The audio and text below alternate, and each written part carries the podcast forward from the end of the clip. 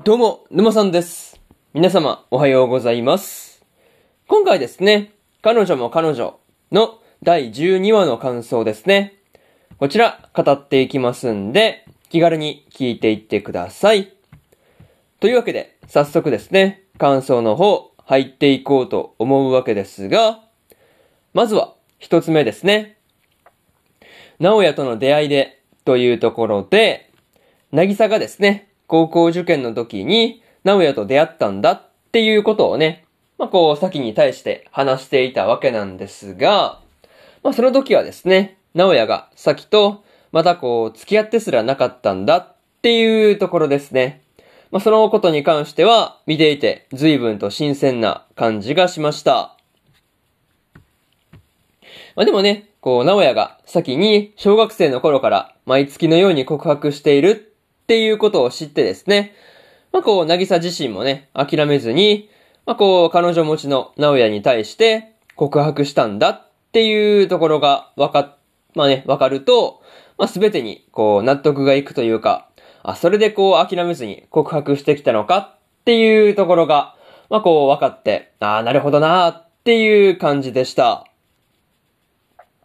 まあ、しかもね、こう、直哉の諦めの悪さがですね、まあ、今の、まあ、こう、今の全てに繋がってるんだっていう感じがですね、見ていて、まあ、なかなか面白かったわけなんですが、まあ、それをね、見習って頑張っているなぎさがですね、本当にけなげすぎると感じたところではありますね。まあ、にしてもね、こう、なぎさがですね、やっていた、まあ、こう、直哉に振り向いてもらう、まあ、もらえるように、まあ、こう、人人並み以上の努力をしているっていう最中のなぎさがですね、いや、本当にすごいなっていうことを改めて思わされた話ではありました。まあ、普通、なかなかあそこまで頑張るってなかなかできないですからね。なんかそれを思うと、本当になぎさすげえなとしか言いようがなかったですね。そういうところで、まず、一つ目の感想である、直哉との出会いで、というところ、終わっておきます。でですね、次、二つ目の感想に入っていくわけですが、どういう関係なのか、というところで、まあ、こう我慢してるんじゃないかっていう風なことをですね、直哉に対、まあ、直哉から指摘されたことでですね、なぎさが逃げ出していたわけなんですが、まあ、こう最終的にですね、なぎさが我慢することなくですね、直哉に対してキスをしたっていうところはですね、本当に良かったなっていう風に思ったりしました。まあ、こう、その直前ですね。その直前で、直哉と渚がですね、話をしているっていうところはですね、なかなかこう、感動してしまうシーンではあったんですが、まあ、こう、そこにね、至るまでの、まあ、こう、渚を直哉が全力で追いかけていくっていうところはですね、まあ、見ていて笑いが止まらなかったなというところですね。そう。いや、これに関しては本当にね、笑わない方が無理だったっていう話で、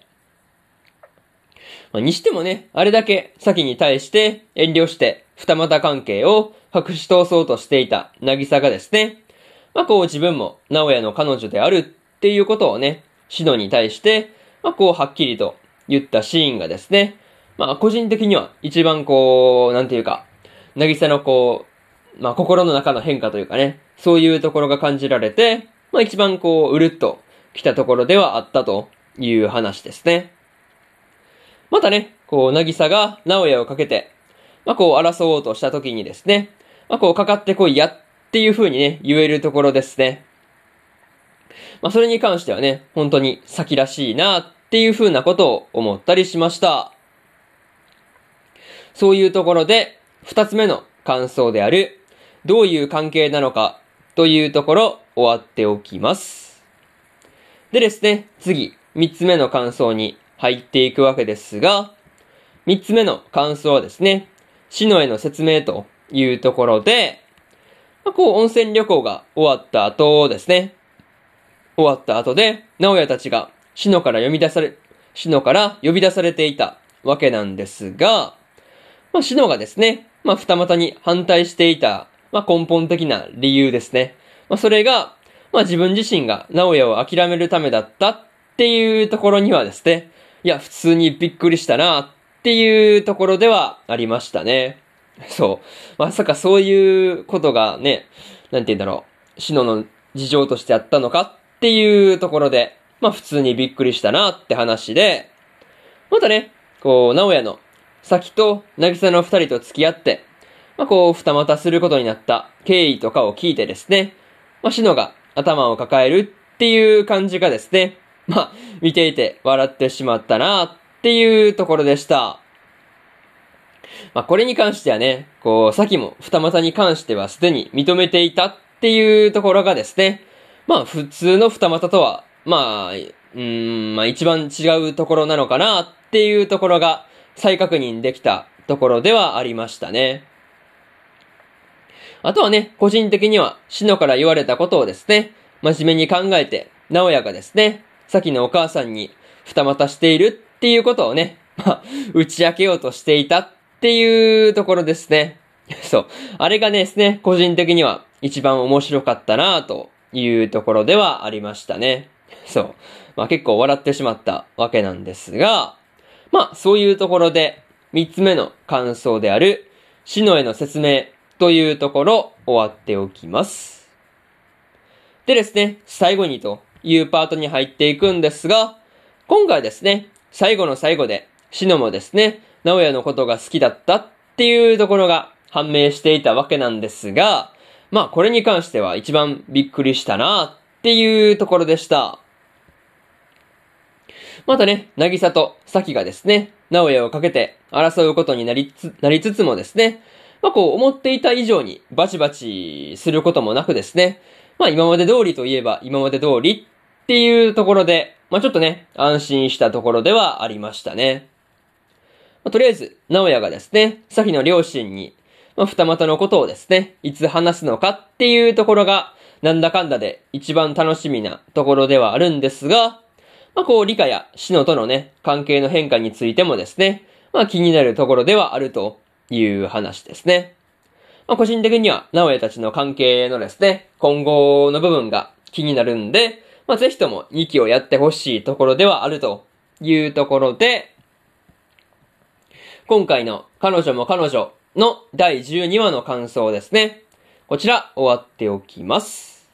でですね、今までにも第1話から第11話の感想はですね、それぞれ過去の放送で語ってますんで、よかったら過去の放送もですね、合わせて聞いてみてくださいという話と、今日はね、他にも2本更新しておりまして、エデンズゼロの第22話の感想と、大の大冒険の第49話の感想ですね。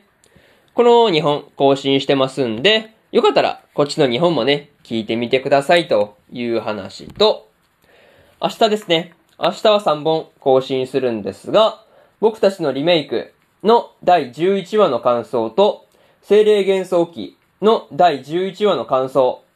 そしてですね、ビーチボーイリバーサイドの第12話の感想ですね。この3本更新しますんで、よかったら明日もですね、ラジオの方聞きに来てください。というところで、